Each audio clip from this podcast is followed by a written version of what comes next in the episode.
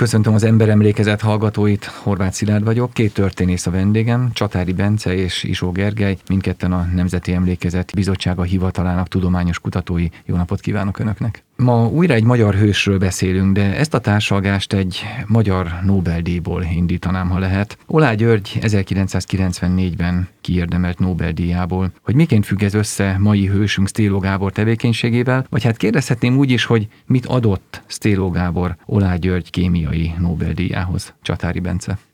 Céló Gábor ugye evangélikus lelkész volt, először is ezt szögezzük le. 1901-ben született, és ugye egészen 74-ig élt. Fájdalmasan rövid életút az övészen, alig volt 65 éves, mikor meghalt. És ugye az életének a derekán volt a holokauszt Magyarországon. Tehát német náci megszállással lekerült Magyarország. Közismert tények, azt hiszem itt most különösebben nem kell belemenni a részletekbe, de a náci megszállással a különböző zsidó törvények nem csak, hogy jogerőre emelkedtek, hiszen az már hamarabb is megtörtént, hanem újabb és újabb rendeleteket hoztak, jogfosztották a zsidó társadalmat. Olá György családját is természetesen érintette ez a sok-sok megszorítás. Talán 20 éves volt, ugye, Olá György? Igen, igen, tehát ő akkor már nem volt nagyon pici gyermek, hiszen 90 éve, amikor megkapta a Nobel-díjat, akkor már nagyon idős volt. Igen, ő is az életét, nem akarok nagy túlzások esni, de végül is így fogalmazhatjuk, hogy az életét köszönheti a Gaudiopolisnak, illetve hát egészen pontosan az azt megelőző embermentő akciók sorozaták, aminek Stéló Gábor volt a vezéralakja. Hogyha nagyon egyszerűsítve fogalmazzuk, akkor az életet adta ez a kémiai Nobel-díjhoz. Hogy adta az életet ehhez? Olá György családjának, és talán másoknak is a sajtóban ezres számok repkednek, hogy ennyi embert mentett meg Stélo Gábor. Sőt, van, aki azt írja, hogy szenté kellene avatni, hát ugye evangélikus, de hogy szenté kellene avatni. Igen, nyilván, ha katolikus lenne, ezen még el is lehetne gondolkodni, bár ott nyilván először van egy boldog elvatási procedúra, és az sem rövid de hogy komolyra fordítsam azt, hogy én is tegnap, amikor készültem erre a beszélgetésre, akkor úgy átvillant bennem, hogy a Budapestnek volt egy 200 ezeres zsidó lakossága, és abból 2000 embert megmenteni, az akár is nézzük, az egy százalék. Tehát minden százalék embert, Stélo Gábor is persze a családja és a nagyon összeszokott tímje volt az, aki akik meg tudták menteni ezeket az embereket, és hozzá kell tenni egyébként, ha egy picit belemegyünk Stélo Gábor jellemrajzába is, hogy ő azért egy borzasztó humánus és humanitárius ember volt, de ezen túlmenően is egy antimilitáns ember. Tehát feljegyzések, memárkötetekből származnak róla, mi szerint amikor meglátta, hogy a Láncidon viszik zsidó honfitársainkat, hajtják a keretlegények maguk előtt, akkor hogy egész egyszerűen azon túlmenően persze, hogy elborzat, nem tudta rájuk emelni a tekintetét. Lesúnyta a szemét, annyira megrázta a látvány, hogy ő onnan minél hamarabb el is szeretett volna menni. Egyébként katona se volt. Stélo Gábor ezt nem tudom milyen mechanizmus útján, de a katonaságot is sikerült elkerülnie. Hogy lesz valaki ilyenné? Talán kezdjük el az életútnak az elején. Először is nem Stélóként születik, hanem valami más néven. Szent Gábor volt a neve, 39-ben vette föl a Stéló Gábor nevet, Szent Gábornak hívták, és egyébként a felmenői pedig több száz évre visszamenőleg egyébként Stélók voltak, úgyhogy van ilyen retrográd magyarosítás, illetve ellenmagyarosítás, amikor valaki akár csak tiszteletből is fölveszi a régmúlt ősöknek a nevét. Izsó Gergely. Régi evangélikus családból, száz családból származott, szepesi százvárosokból valóak az ősei. Több generációra visszamenően minden generációban előfordult lelkész a család családban. Azt hiszem, hogy az édesapja volt az, aki magyarosította a nevét, de valóban azt nem tudjuk, hogy vajon mi az oka, hogy ő a régi ősöknek a nevéhez tért vissza, és vette föl végül a Stéló nevet 39-ben. Tudjuk, hogy a, a, a mainstreambehez való csatlakozás nem volt különösebben jellemző rá, hiszen amellett, hogy ő a vészkorszak alatt rengeteg zsidó gyerek és több száz zsidó felnőttnek az életét is megmentette a háború után, ez nem akadályozta meg abban, hogy ezek után a jogfosztott, illetve deklasszálódott korábbi vezetői pozícióban lévő családoknak a gyermekeit ugyanilyen segítségben részesítse, és így a Gaudiopolisban egyszerre voltak jelen korábban zsidó üldözött gyerekek is, illetve illetve egykori csendőröknek a gyermekei, akik a történelem viharainak következtében oda kényszerültek, és mindenkinek segítséget nyújtott. Most ugye rögtön beszélnünk kellene a vészkorszakról is, meg beszélgetnünk kellene a Gaudio poliszról is. De mégis engem az érdekelne elsősorban most még ebben a szakaszban, hogy lesz valaki ilyen. Miként válik ő ilyenné? Iskolái, családja, éri egy hatás. Ez lehet, hogy nem is történészi munka, hanem valami lélekbúvár kellene hozzá. Valóban ez egy pszichológiai phd is megérne, de nyilván ez egy lelki alkot kell, hogy valaki ennyire kvázi önfeláldozó legyen, mert azért azt nagyon sokan a túlélők közül visszaemlékezéseikben megemlítik, vagy interjúkban elmondták, hogy nem is nagyon értették, hogy hogy van az, hogy ő, amikor mentette a gyerekeket, vagy akár persze a felnőtteket is, amikor például alkalmazásba vette őket, ugye ez a 400 felnőtt ez úgy jött össze, hogy bevette őket a segítői közé, és akkor kvázi ők is az alkalmazottai lettek Stéló Gábornak azt mondták a visszaemlékezők, hogy nem is értették, hogy hogy meri kockára tenni nem csak a saját, hanem főleg a gyermekei életét. Ugye volt két gyermeke, Gábor és Ildikó, Gábor 37-ben született, Ildikó néhány évvel később, és felesége Csöpi néni, aki meg szintén ugyanazt a, az elvet vallotta, ugyanazt a hitvallást. Az egész család unblock, ez a négyfős kis család is, unblock az önfeláldozás mellett tette le a garast, akkor, hogyha az ő életükről volt szó, vagy hogyha mellette mellé tették, hogy annak a bizonyos 2000 embernek, akik egyébként 32 különböző kis otthonban voltak elszórva, különböző zsidóktól elvett, az árral elvett világban bújtatva. Tehát ők nekik köszönhetik az életüket valóban. Miként alakul ki ez a hálózat? Ugye 32 helyről beszél most. Ennek valahogy ki kell alakulnia, kell, hogy legyen előzménye. Még mindig az előzményeknél tartunk. Igen, kell, hogy legyen előzménye ennek a 44-es történetnek. Neki kell, hogy legyen egy kapcsolatrendszer ehhez, ahogy a többieknek itt beszéltünk már Sós Gézáról, Salkaházisáról, Slakta Margitról, Mikó Zoltáról, Ocskai Lászlóról. Tehát nekik is volt valami előzetes kapcsolódásuk egy hálózathoz. Volt ennek egy csírája, talán onnan kéne indulni, hogy Stélo Gábor nagyon jó szervezőkészségű ember volt. Sopronban tanult, aztán kim volt ösztöndíj a Finországban is, egyébként sokszor visszert még a Kádár rendszerben is. Finországban úgy látszik ez volt a kedvenc területe. Nem beszél arról természetesen, hogy hagyományosan erősek a skandináv-magyar kapcsolatok evangélikus korrelációban. Ugyanakkor ennek mintájára népfőiskolát szervezett paraszt származású gyermekeknek, ugye nyilvánvalóan pallírozó célzattal, meg műveltséget emelő célzattal nép, paraszt népfőiskolák, ezt így, így hívta ő neves egyszerűséggel, alapított és vezetett. És ezek után pedig az 1942-ben létrejött Jópásztor Egyesület, ami egyébként nem evangélikus, hanem református alapítású.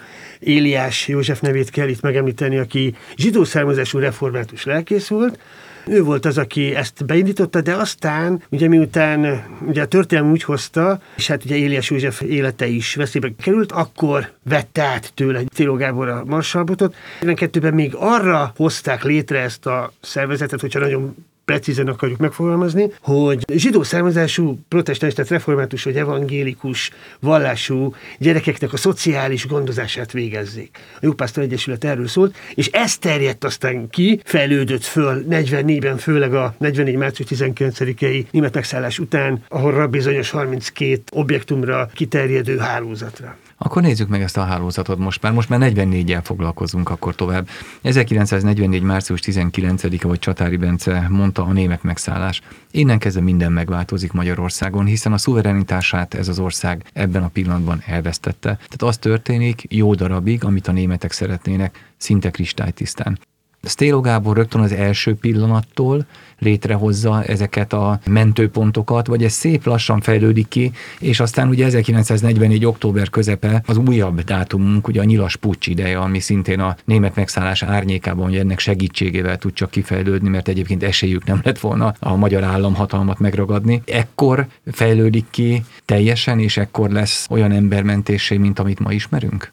Stéló Gábor 1944-ben püspökétől Raffai Sándortól fizetés nélküli szabadságot kért az egyháztól, hogy teljes erőbedobással a Jópásztor alapítvány munkájára koncentrálhassa az erejét, és igen, a, a német megszállást követően ugyan fokról fokra, de meglehetősen gyorsan alakulnak ki ezek a gyermekintézetek. Az elsőt, ha jól emlékszem, a Pasaréti úton hozta létre, amelyet pár hét alatt ki is nőttek, és utána költöztek tovább, és ezt követően gyarap becsapodott meglehetős gyorsasággal a hálózat, hiszen bár az említette kollégám, hogy a, a Jópásztor Alapítvány elsősorban a kikeresztelkedett, de zsidó származású gyerekek megvédése volt a küldetése, mégis Stéló Gábor erre tekintet nélkül minden olyan gyermeket befogadott, aki zsidó származása miatt üldöztetésnek volt kitéve, és emellett alkalmazotti köreiben is igyekezett olyan embereket, olyan zsidó származású embereket választani, alkalmazni ezekben a gyermekotthonokban, akiket így módon az üldözéstől amennyire csak lehetett megvédett.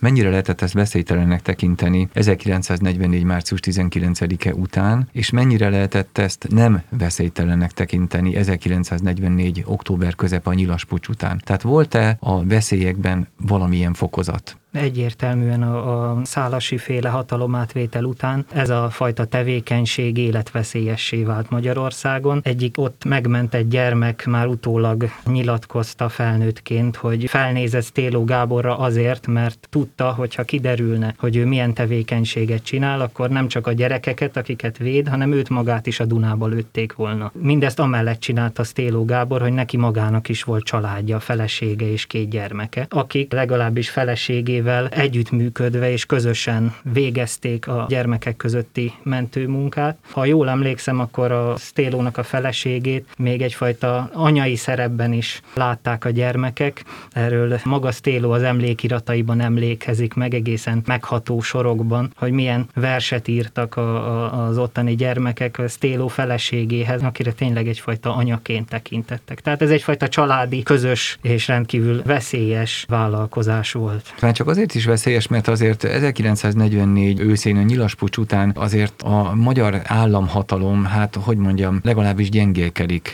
túlkapások, egyéni akciók tömkelege jelképezi ezt az időszakot, a Dunába lövéseket is ez jelképezi. Hogy tud mégis megmaradni ez a rendszer? Arra még egy kicsit rácsatlakoznék, hogy annyira más volt a két rendszer, hogy amikor még nem történt meg a nyilas pucs, akkor előtte, ugye Baki László és Endre Lászlónál már egy lelkész társával, bizonyos Kádár Imrével együtt elmentek a Hunyadi utcai nyilas székházba, és meghallgatást kértek. És azt kérték az államtól, hát tulajdonképpen ezen belül is ettől a két véres szájú, nem is tudom, hogy politikusnak merjem őket nevezni embertől, hogy hadd működhessenek tovább abban a pillanatban azt mondták, hogy takarodjanak innen ki, és örüljenek, ha most azonnal nem viszik őket el. Ez október 15-e előtt valamikor augusztus környékén volt. Tehát akkor még Horti kormányzó, igen. akkor még a lakatos kormány van igen, hatalmon. Igen, tehát a kiugrást készítik elő, de hát ugye ez kudarcba fulladt, mint azt utólag mindannyian tudjuk. De a lényeg az az, hogy azért Céló Gáborban talán nem tévedek, hogyha azt mondom, hogy volt egy jó adag naivitás is. Afelől, hogy ha ő megpróbálja rendezni a sorait a világi fejebb valókkal szemben, akkor talán hagyják őt békén dolgozni. De ugye mivel itt tűzése víztalálkozott gyakorlatilag, hiszen ő életeket akart menteni, a, hát ugye Baki László is meg enyhén szóval pont az ellenkezőjére törekedtek, így aztán itt nem születhetett meg a konszenzus. Sorra derültek ki, hogy bizonyos embermentőknek voltak felfelé kapcsolataik. Adott esetben közel Hortig vagy Hortig érő Igen. kapcsolatai. Sztélo Gábornak milyen kapcsolatai voltak? Lehet, hogy itt nincs teljesen konszenzus a történészek között, meg akár egyház történészek és világi történészek között sem, de azért jobban beleolvasva a szakirodalomba azért azt is mondják, hogy ahogy itt az előbb Gergő is mondta, hogy elment fizetés nélküli szabadságra Szilogából. Ebben a fizetés nélküli szabadságban sok minden benne van. Az is benne van, hogy picit elengedjük a kezedet, meg azért persze informális úton tartjuk veled a kapcsolatot, de Rafai Sándor jellemzését is egy picit ide lehetne venni, hogy talán az akkori legtekintélyesebb evangélikus püspök sem volt annyira bátor, hogy szembe menjen egy Baki Lászlóval, vagy egy Endre Lászlóval. Ez azt hiszem, talán így utólag nem is ruható fel, mert hát persze nem is szeretnék elkölcsileg senki fölött se pálcát törni. Hivatalosan szerintem neki nem voltak politikai kapcsolatai, nem politizált, ettől mindig is elzárkózott Téló Gábor. Ez az evangélikus egyházban egyébként is egy hagyományos szerep, hogy a napi politikától, pártpolitikától elzárkóznak az egyházi személyek. Mindazonáltal Szekér Nóra tanulmányában fejtik, illetve disszertációt írt a Magyar Testvéri Közösség nevezetű szervezetről, aminek egyik vezetője volt egyébként Sós Géza, akiről korábban már egy korábbi adásban volt szó. Stéló Gábor valamelyest a testvéri közösség érdekkörébe formális vagy informális tagjai közé számított. Ez egy fontos 20-30-as évektől fogva szerveződő titkos társaság volt, amely a magyar nemzet fölemelkedéséért és a magyar nemzeti ügy mellett való elkötelezett emberek gyűjtéséért szerveződött és amely többek között átfedésben jelen volt az embermentő munkálatokban is, a németekkel szembeni ellenálló munkában, hiszen a magyar függetlenségi mozgalom és a magyar testvéri közösség között rengeteg a személyi átfedés és a szervezeti átfedés. Úgyhogy ilyesfajta kapcsolati hálózat az felsejlik Stéló Gábor mögött, miután, ahogy az előbb fogalmaztam, elengedték félig meddig a kezét Raffai Sándor, legalábbis én így értelmezem. Mind mellett szabad kezet kapott, hogy elengedték a kezét, de ugye ez fejezésekből is látszik, hogy mikor bement hozzá Stilogában, legalábbis az emlékirataiból ez derül ki, hogy bementem a püspök úrhoz, azt mondta, hogy mindenben támogat, de nem biztos, hogy mindenben tud is támogatni.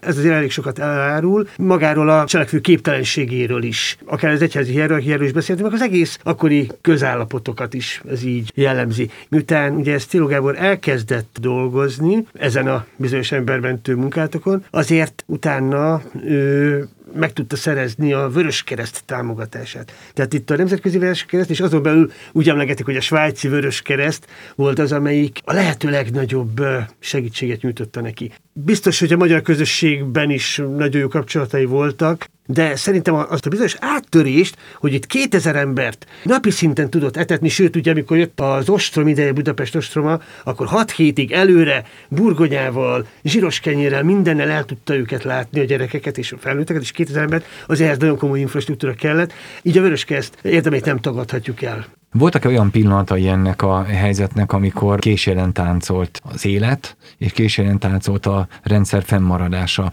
Mert ha mondjuk Baki és Endre államtitkárként tudtak erről az egészről, hát ugye nekik azért eléggé szabad kezük volt, hogy így Abszolút. mondjam, 1944. októberre után. Igen, Jóisten is vigyázott egy picit szerintem Stéló Gáborra, de azért azt nyugodtan mondhatjuk, hogy itt főleg akkor, amikor elkezdődött a frontátvonulás. Tehát amikor jött a front és ugye szenteste a szovjet vörös hadsereg gyakorlatilag bekerítette a magyar fővárost, ezt megelőzően voltak már nagyon komoly razziák. Sziló Gábor informatíve ezekről, és nyilvánvalóan ebből látszik, hogy azért vagy a Vörös Kereszten, vagy a magyar közösségem, vagy akár az egyházi hálózaton keresztül tudomást szerzett, hogy december 18-a lesz egy olyan lélektani pont, amikor elkezdődnek a nagyon komoly razziák. Nyilván előtte is volt ilyen irányú törekvés, de december 18-án valóban bekövetkezett egy nagy nyilas razzia, amikor elmentek a különböző Sziló Gábor által is fenntartott házakhoz, házhoz, különböző helyeken különbözőképpen élték ezeket ezért meg. Volt olyan ház, ahol bántalmazások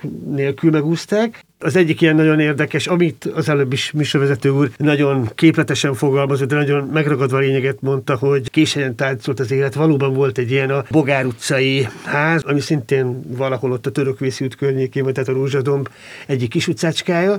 Itt is volt jó néhány gyermek a pincében, és természetesen máshol is elbújtatva. Ugyanakkor, amikor jöttek a raziázók, akkor rendőrök odaálltak. Ugye a rendőrök meg a nyilasok nem ugyanazok, a rendőrök odálltak a Bogár utcai ház kapujába, leültek ott a kis sámliukra, és nagyon szigorú tekintettel nézegették először a gyerekeket, majd, ez ugye egy reggeli hajnali órában, utána telik múlik az idő, és kezdtek megbarátkozni a gyerekekkel.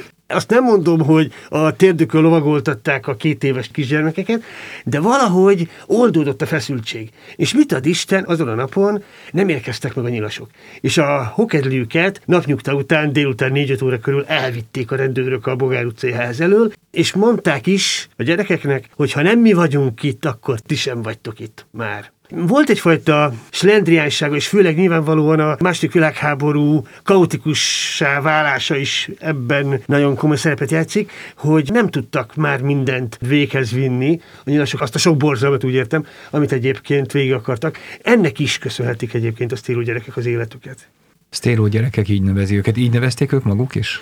Utólag főleg, természetesen. Igen, 44-ben ez még nem volt így elterjedve, de miután megtörtént az általuk ugye felszabadulásként megért háború vége, utána azért ezt egyre jobban is. Az idő előre haladtával egyre többször mondták magukra, és ma már ez teljesen átment a köztudatba. Érdekelne, hogy amikor megérkeztek a szovjetek, akkor ez zöggenőmentes volt, mert itt például azt hiszem talán Ocskai László élettörténetében volt ő ugye honvéd századosként mentett, Igen. szintén nagyjából 1500 embert, ami szintén eléggé szép szám, és neki bizony a szovjetektől is meg kellett védenie azt a házat, ahol ezek a menekültek voltak. Itt történt-e ilyen Sztéló Gáborék esetében is?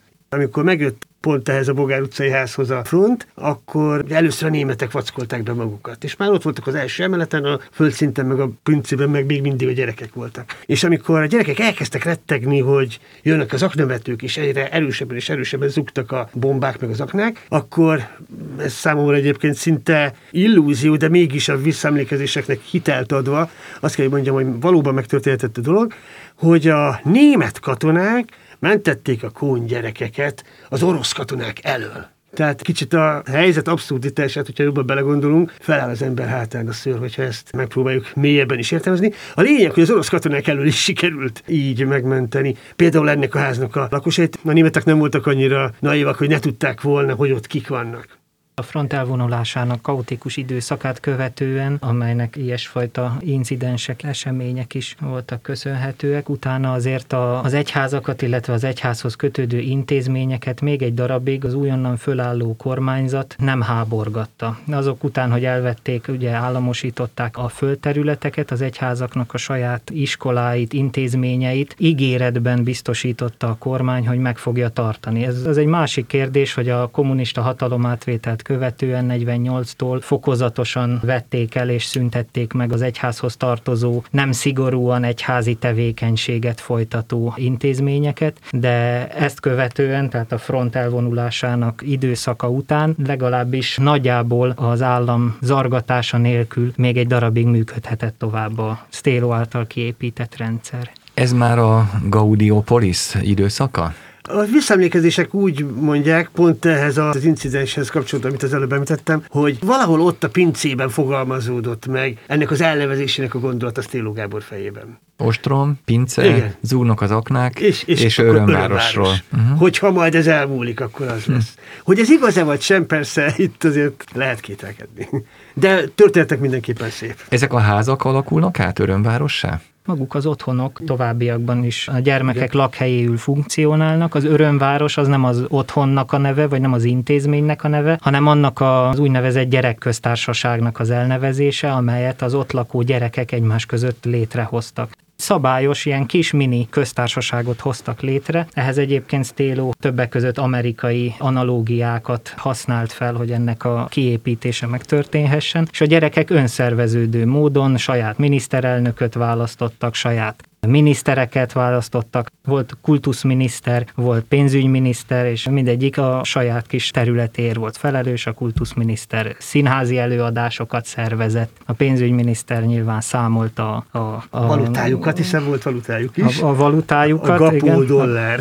amelyet a mindenkori villamos egy árához igazítottak, az volt az állandó árfolyama a gapó dollárnak árva gyerekekről beszélünk, tehát a szüleik ekkor már nincsenek életben, vagy nincsenek Magyarországon, itt valószínűleg a legtöbbjük tényleg árva volt, de nyilván előfordulhatott olyan is, hogy életben maradtak ugye a szülők, de elveszítették egymást, és utána megtalálták egymást, tehát ilyen történet is van. De hát javarészt persze árva gyerekek, meg hát itt a csendőr gyerekeknek ad abszurdum lehet, hogy aki üldözte a zsidókat, annak a leszármazottja együtt volt azzal az üldözött zsidó gyerekkel, aki egyébként meg nem tehetett semmiről. Egyik se tehetett arról, hogy milyen szerepet töltött be korábban a szülője. Mert hogy 45-46-ban átértelmeződnek egy kicsit ezek az otthonok. Tehát nem a háború alatt is megmentett zsidó gyermekek vannak csak ott, Igen. hanem vannak mások is. A háborúban nagyon sokan vesztették el a saját családjukat, vagy úgy, hogy meghaltak, vagy úgy, hogy elhurcolták őket hadifogságba, illetve gupvi táborokba, és így módon rengeteg gyerek került úgymond az utcára. Nagyon sok olyan gyerek került be a Gaudiopolisba, ezekbe a gyermekotthonokba, akik ilyen kis csapatokba verbuválódva bolyongtak Budapest utcáin, és itt lálhettek otthonra. Többek között egyébként ezt a motívumot használja fel a, a Valahol Európában című klasszikus film is, amely a, a mondani valóját, illetve történetét nagy részt meríti a Stéló Gábor által létrehozott gyermekváros ötletéből.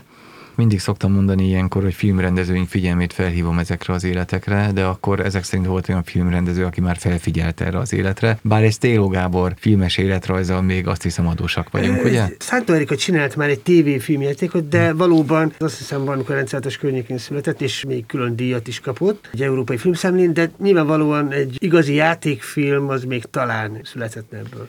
A kérdés van az, hogy mennyire tűrte a kommunista államhatalom ennek az örömvárosnak, ennek a kis köztársaságnak a létét, de talán onnan is megközelíthetnénk, hogy törvényszerű az, hogy aki összeütközésbe került a nácikkal, a nyilasokkal, az összeütközésbe kerüljön a kommunistákkal is, mert hogy akikről eddig beszéltünk, mindegyiknél pontosan így történt.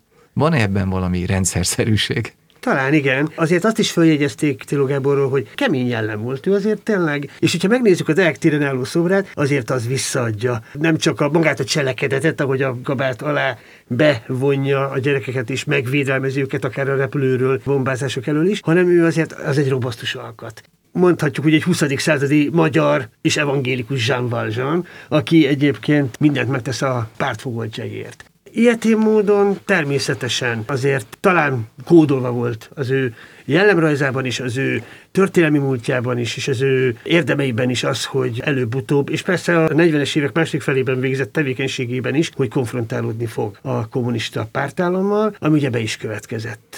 Ez a tevékenység, amit mond, ez a gyerekmentés? Hát igen. Uh-huh. Meg a Gaudiopolis. Igazából nem az volt a baj, hogy mentette a gyerekeket, nyilván Rákosék sem mondhatták ezt rá, hogy ez a nagy baj, hanem alapvetően egy önálló entitás kezdett ott kialakulni, egy állam az államban, ahogy szoktam mondani. Ezek a gyerekek tényleg komolyan vették magukat, és ne felejtsük el, azért ők vallásos nevelést kaptak, bár Sztéló Gábor nem kötelezte őket arra, hogy hittarra járjanak, de azért szinte magától mindenki járt hittarra, mert olyan jó volt ott lenni. Töltekeztek, meg kaptak szellemi és lelki táplálékot, tehát igazából csak jó dolgokat kaptak, miért nem mentek volna egy hittanórára. Természetesen szálka volt a kommunista rezsim szemében, akik egyébként ne felejtsük el, meghirdették tulajdonképpen expressis verbis, hogy 20 éven belül mármint a Rákosék azt mondták, 20 éven nem lesz egyház Magyarországon, annyira csökkentjük majd a támogatást, illetve a toleranciánkat, hogy egy idő után meg fog ez szűnni. Ugye ez nagyjából 62-re satszolták még 48-ban, aztán ez nem következett be, Istennek ilyen önszerveződő és a karhatalomtól független szervezet, amely önálló gondolkodásra és demokratikus szellemre neveli a következő generációt, ez a kommunista államhatalom szemében finoman szólva is szálka volt, de azért emellett sajnos ki kell emelnünk az egyházaknak a felelősségét is, akik 1948-tól kezdődően mind állami nyomásra ugyan, de azért nagyon sok kollaborációval kihátráltak a saját intézményeik fölötti irányítás szükségessége mögül, és engedtek az állam nyomásának, és így módon 1950-ben, amikor államosították a Gaudiopoliszt és a gyermekeket állami gondozásba vették, Stéló Gábor igencsak magára maradt. A gyermekek védelmében, ugye ellentétben a, a 44-es időszakkal, amikor azért erős egyházi hátszéllel tudta végezni a tevékenységét. Kössük be a nagy történésekbe mindezt, mert itt már túl vagyunk Ravasz László perén, Ordas Lajos perén, Mincenti József perén, börtönben vannak, tehát az egyházakat tulajdonképpen lefejezték. Ez már ez az időszak, ugye? És a helyükbe lépők nem álltak úgy ki mellette, mint ahogy ez elvárható lett volna. Igen, de ez természetszerű is volt. Csak azok léphettek a klérusban, ha lehet így nevezni, tehát az egyházi vezetésben a szelődjeik helyére, akik kezet nyújtottak. Ugye itt volt egy ilyen állam és egyház közötti konkordátum, amit ugye a katolikusok kicsit később kötöttek meg, katolikusok 50-ben, az evangélikusok talán egy éve 48-ban. Egy, akkor 48-ban kettő évvel korábban. Igen, a nevek, amiket említettem, ugye itt egy református püspök, egy Igen. evangélikus püspök és egy katolikus bíborosnak, érseknek a, a neve volt. Tehát tulajdonképpen mind a három nagy egyházról beszélhetünk így. Igen, bár Ravasz Lászlót lemondásra kényszerítették, igen, csak igen. tehát, hogy ő megúszta, hogy perben ítéljék el. Igen, ő ugye református püspök volt. A igen, igen, igen. Három közül, akit említettünk. Mikor hunyt ezt Téló Gábor? 74-ben. Hát azért van még a kettő között jócskán idő. Gondolom ez lelkileg azért összetör egy embert, hogy az addigi életét, amiért az életét is kockáztatta, és felépített egy életet, azt egyszer csak áthúzzák, és csalódik emberekben, világban, vagy nem? Ez a megkeseredés szó, ez nem jó rá. Nyilván megtörték a karrierét, ez nem vita kérdése, de hogy ő maga vigaszt talált, nyilvánvalóan az evangéliumban az, az nem vitás. Ugyanakkor azért azt tudjuk, hogy azért Stiló Gáborról az 56 után újra szerveződő állambiztonság is nagyon komolyan gyűjtött az információt. Ő egyébként elment Kelemföldre lelkésznek, sőt a Budavári templomnak is volt egy ideig a lelkésze, meg ha jól emlékszem, Kőbányán is Azt volt. hiszem, hogy segédlelkész. Segéd. Tehát miután visszatért egyházi szolgálatba, ugye 44-től kilépett az egyházi szolgálatból, mikor visszatért az egyházi szolgálatba, akkor úgymond lefokozva Igen. tért vissza segédlelkészként, tehát még önálló gyülekezetet sem kaphatott sokáig. Illetve hát később sem kapott, hanem az 50-es évek második felére az egyháznak a diakóniai osztályának vezetésével azért már megbízták. Viszont ugye, ami még az ő életében törés volt, biztosan az volt, amikor Csöpi néni, tehát a felesége és a két gyermeke nem jöttek vissza Svájcból. Amikor találkoztak, akkor viszont infarktust kapott Sztéló Gábor. Az örömbe is bele tud az ember betegedni, ez a szívinfarktus még nem vitte el, de aztán utána kapott még. Ez ugye már kint volt Svájcban, és amikor találkoztak, akkor pontosan az egészségügyi állapota miatt az ottani orvosok nem akarták, hogy visszamenjen Magyarországra. Nekem erős a gyanúm, hogyha ez nem történik meg, akkor még az is lehet, hogy visszajön még egyszer Magyarországra és folytatja az itteni diakóniai osztály élén a tevékenységét, de aztán végül is ott maradt Svájcba, ott gyógykezelték sokáig, majd azért hosszú-hosszú tárgyalások azért indultak annak érdekében, hogy ők mindannyian együttesen haza tudjanak jönni, de aztán ez végül is nem következett be, 74-ben halt meg. Állítólag elaludt egy padon, és kezében egy levéllel találtak rá egy parkban. A Stéló gyerekek mennyire ápolták az ő emlékét? Ó, nagyon is, és ha jól tudom, a mai napig is ez egy örömünnep, amikor ők találkoznak egymással. Utána is volt már a Gaudiopolis polgároknak évről évre találkozójuk, nyilvánvalóan erről is születtek állambiztonsági jelentések. Ugyanakkor ez a rendszerváltozás után is elfogadottá vált. Nekem volt olyan szerencsém, hogy ott voltam a Sztélo Gábor szobor avatóján, sőt, hát én írtam annak idén az MTI tudósítást. Tényleg nagyon sokan ott voltak azok közül, akik valaha az ő tanítványai, pártfogoltjai voltak. Keveházi Lászlót kell megemlíteni, aki például a szoboravatón a beszédet is mondta. De egyébként megemlíthetjük Horváth Ádámot is, aki meg ugye a szomszédok nagyszerű teleregény folyamnak volt a rendezője. Pont ez a két név nagyon jól szimbolizálja, hogy milyen társadalmi osztályok vagy hát közösségek tagjai lehettek jelen a Gaudiopolisban, hiszen Orvát Ádám zsidó származása miatt volt üldözve, és azért került be az örömvárosba. Keveházi Lászlónak meg az édesapja kapcsolatban volt a nyilas párttal, és ezért 45 után nem kívánatos személynek bizonyult, és Keveházi László ezért került be a Gaudiopolisba, és ők együtt voltak jelen ezen a helyen. Ők maguk ugye nyilván csak elszenvedői voltak mindegyik rendszernek. De meg lehet említeni ugye Franklin Robert nevét, aki Igen, ugye igen. országos felügyelő volt a Magyarországi Evangélikus Egyházban nagyon sokáig, illetve hát a TF-nek a professzora volt. Még Szilágyi János nevét is meg lehet említeni, aki ugye riporterként lett nagyja. Orbán Otto költő, tehát nagyon sokan voltak ott, akik ápolták az emlékét Sziló Gábornak. Egyébként annyira ápolják is Széló Gábornak az emlékét. Néhány éve, egy-két éve jelent meg a Luther kiadó gondozásában a Stéló gyerekek voltunk című Igen. kötet, amelyben az egykori Stéló gyerekek egy interjú sorozat keretében beszámoltak a szerkesztőknek a saját élményeikről, emlékeikről, és ezt egy ilyen portré kötetben egy-két éve adták közre. Köszönöm a beszélgetést. Kedves hallgatóink, Stéló Gáborról beszéltünk, az Örömváros alapítójáról, egyik 20. századi magyar hősünkről. Csatári Bencének és Isó Gergelynek köszönöm a beszélgetést. Köszönjük szépen! Hallgatóinknak köszönöm a figyelmet, akinek pedig tetszett a társalgás, keresse továbbra is az ember emlékezetet, hogy ne maradjon le a következő adásokról. Viszont hallásra!